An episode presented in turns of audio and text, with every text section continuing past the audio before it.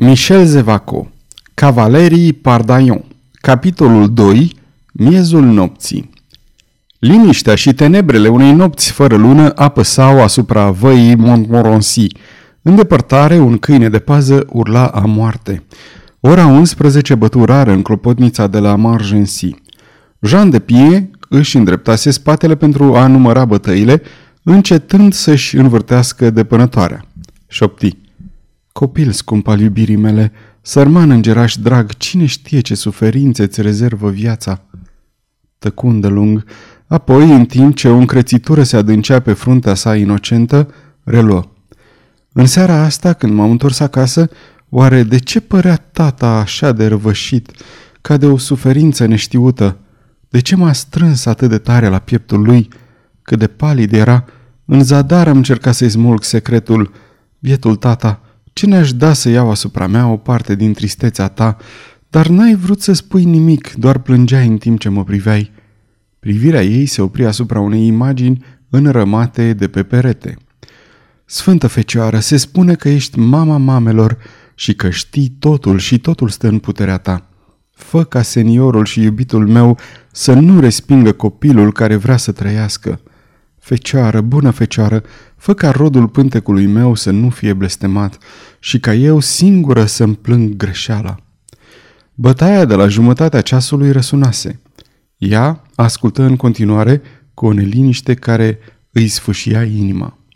În sfârșit, stinse lumânarea, se înfășură într-o pelerină și, deschizând ușa, se îndreptă către o casă țărănească aflată la 50 de pași departare. Trecând pe lângă un gard viu plin de parfumul trandafirilor sălbatici, i se păru că o umbră, o formă omenească, se înalță de partea cealaltă a gardului. François!" chemă ea tresărând. Nimic nu-i răspunse. Și, clătinând din cap, ea își continuă drumul. Atunci, acea umbră se puse în mișcare, alunecă spre locuința seniorului de Pien, se duse drept la o fereastră luminată și omul, cu putere, bătu în fereastră.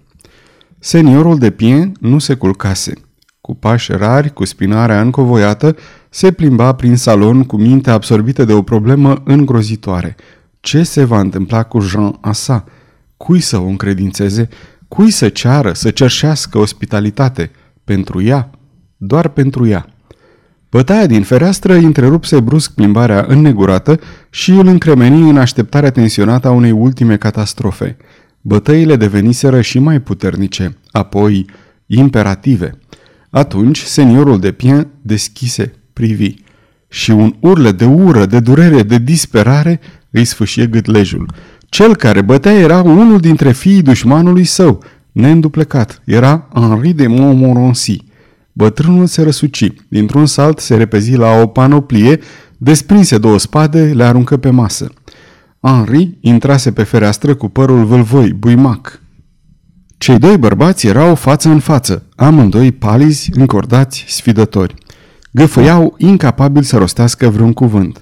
Cu un gest repezit, seniorul de pie arătă cele două spade. Henri clătină din cap, ridică din umeri și apucă mâna bătrânului. N-am venit ca să mă lupt cu dumneavoastră," spuse el cu o voce de nebun. La ce bun? V-aș ucide. Și, de altfel, eu nu vă urăsc. Mă privește pe mine că disgrația dumneavoastră se datorează tatălui meu? Știu. O, oh, știu, datorită conetabilului, v-ați pierdut domeniul. Terenurile din Pien v-au fost confiscate. Din bogat și puternic cum erați, acum sunteți sărac și nenorocit. Atunci, ce cauți aici? Vorbește tună bătrânul capitan, izbind cu o forță formidabilă cu pumnul în masă. Prezența ta în această casă este pentru mine jignirea supremă și tu nu vrei să te lupți, haide, ai venit să mă sfidezi, te-a trimis tatăl tău pentru că nu îndrăznește să vină el însuși. Ai venit să vezi dacă m-a ucis lovitura pe care mi-a dat-o? Vorbește. Sau, dacă nu, martoră ura din sufletul meu că vei muri pe loc. Vrei să știi de ce mă aflu aici? Pentru că știu că nenorocirea care te copleșește o datorezi familiei Montmorency. Da, pentru că îți cunosc ura bătrâne smintit, vin să-ți strig. Nu e un sacrilegiu îngrozitor faptul că Jean de Pien e amanta lui François de Montmorency?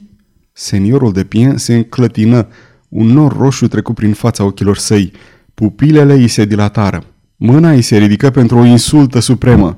Henri de Montmorency, cu un gest fulgerător, prinse această mână și o strânse gata să o strivească. Te îndoiești?" Răgni el. Bătrân prost, îți spun că fica ta chiar în această clipă se află în brațele fratelui meu. Vino! Vino! Prostit într-adevăr, fără vlagă, fără grai, tatălui Jean fu târât cu o violență de către tânăr care, cu o lovitură de picior, deschise ușa. În clipa următoare se aflau amândoi în pragul camerei lui Jean. Camera era goală. Seniorul de Pien ridică spre cer brațele încărcate de blesteme și strigătul său de disperare despică sfâșietor liniștea nopții. Apoi, încovoiat, horcăind, împleticindu-se, lovindu-se de pereți, reuși să se întoarcă în salon. Henri fugise în noapte cum trebuie să fi fugit odinioară Cain. Jean de Pie ajunse la casa țărănească. Nu intră. Avea nevoie de întunericul nopții care se ascundă chipul atunci când urma să facă dulcea și temuta mărturisire.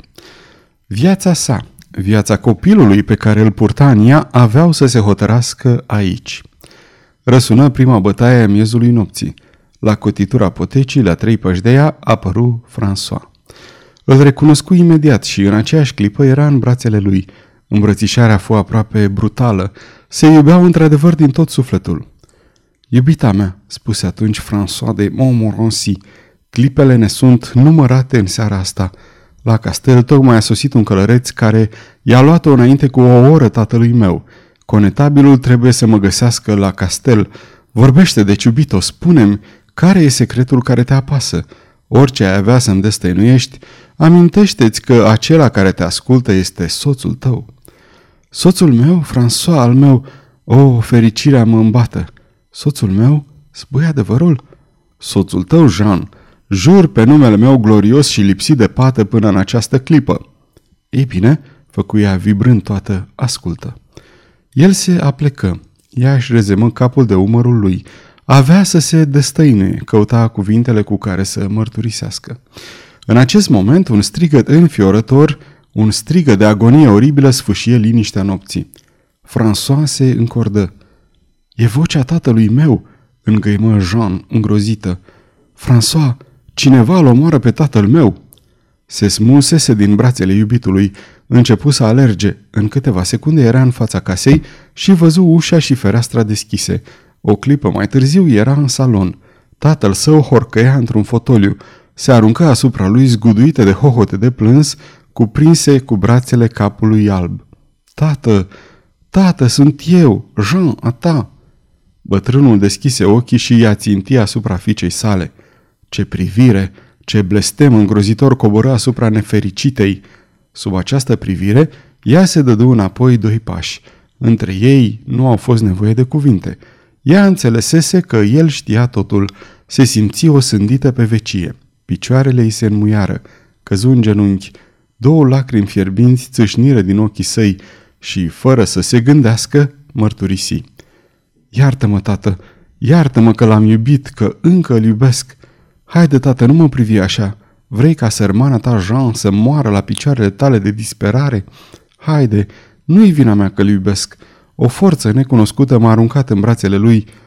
O, tată, dacă ai ști cât de mult îl iubesc! Pe măsură ce ea vorbea, seniorul de pin se ridicase cât era de înalt, semăna cu o stafie. O luă de mână pe fica lui și o ridică.